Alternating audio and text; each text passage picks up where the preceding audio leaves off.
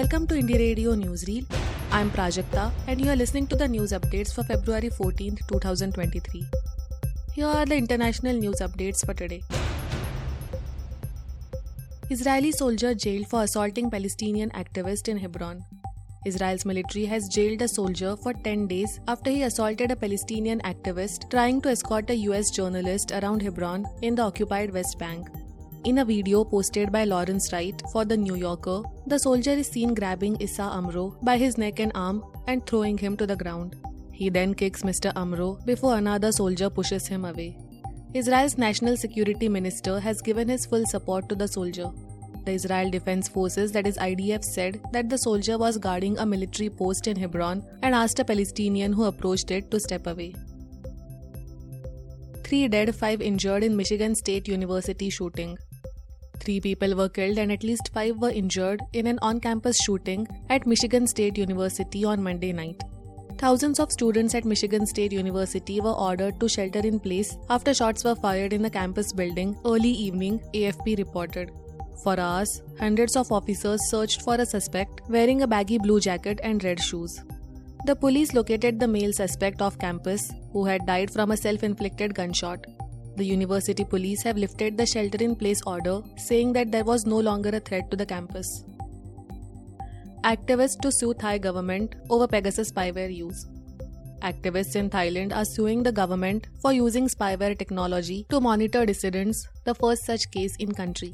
Legal non-profit iLaw said that it is preparing a lawsuit against the Thai government for its alleged use of Israeli firm NSO Group's Pegasus spyware to hack into the mobile phones of at least 30 activists and lawyers from 2020 to 2021. It is the first such case against state surveillance in the nation's administrative court, which tries cases involving government agencies or officials. Now to the national news stories. IT department surveys BBC premises in Delhi, Mumbai for alleged tax evasion. The Income Tax Department on Tuesday started conducting surveys at the premises of British Broadcasting Corporation, that is BBC, in Delhi and Mumbai in connection with alleged tax evasion and irregularities, officials said. The move came weeks after the BBC released a two part documentary, India the Modi Question, pertaining to the 2002 riots. Government sources said the BBC was being investigated over a charge of deliberate non compliance with Indian laws, including transfer pricing rules and diversion of profits illegally.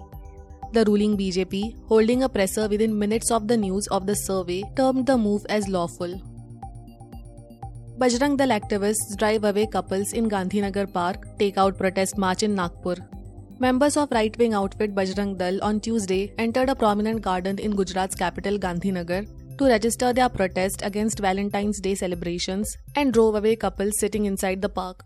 In a video of the incident that went viral on social media platforms, nearly 10 Bajrang Dal activists, armed with sticks, can be seen shouting slogans and driving away couples sitting inside the Central Vista Garden located opposite the Assembly Complex in the state capital. While the opposition Congress strongly condemned the act, the Gandhinagar police summoned Bajrang Dal activists involved in the protest. Bajrang Dal members also took out a rally in Nagpur protesting against Valentine's Day and organized mass recitation of the Hanuman Chalisa on the occasion. Air India to buy 250 planes from Airbus. Tata Group owned Air India will buy 250 aircraft, including 40 wide body planes, from Airbus as the airline expands its fleet and operations.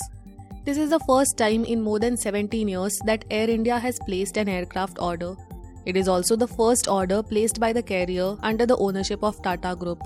Tata Sons chairman N. Chandrasekaran said that the wide body planes will be used for ultra long haul flights. Thank you for listening to Indie Radio Newsreel. For more news, audiobooks, and podcasts, stay tuned to Indie Radio or log on to www.indiejournal.in. Also consider subscribing to listen to our premium shows.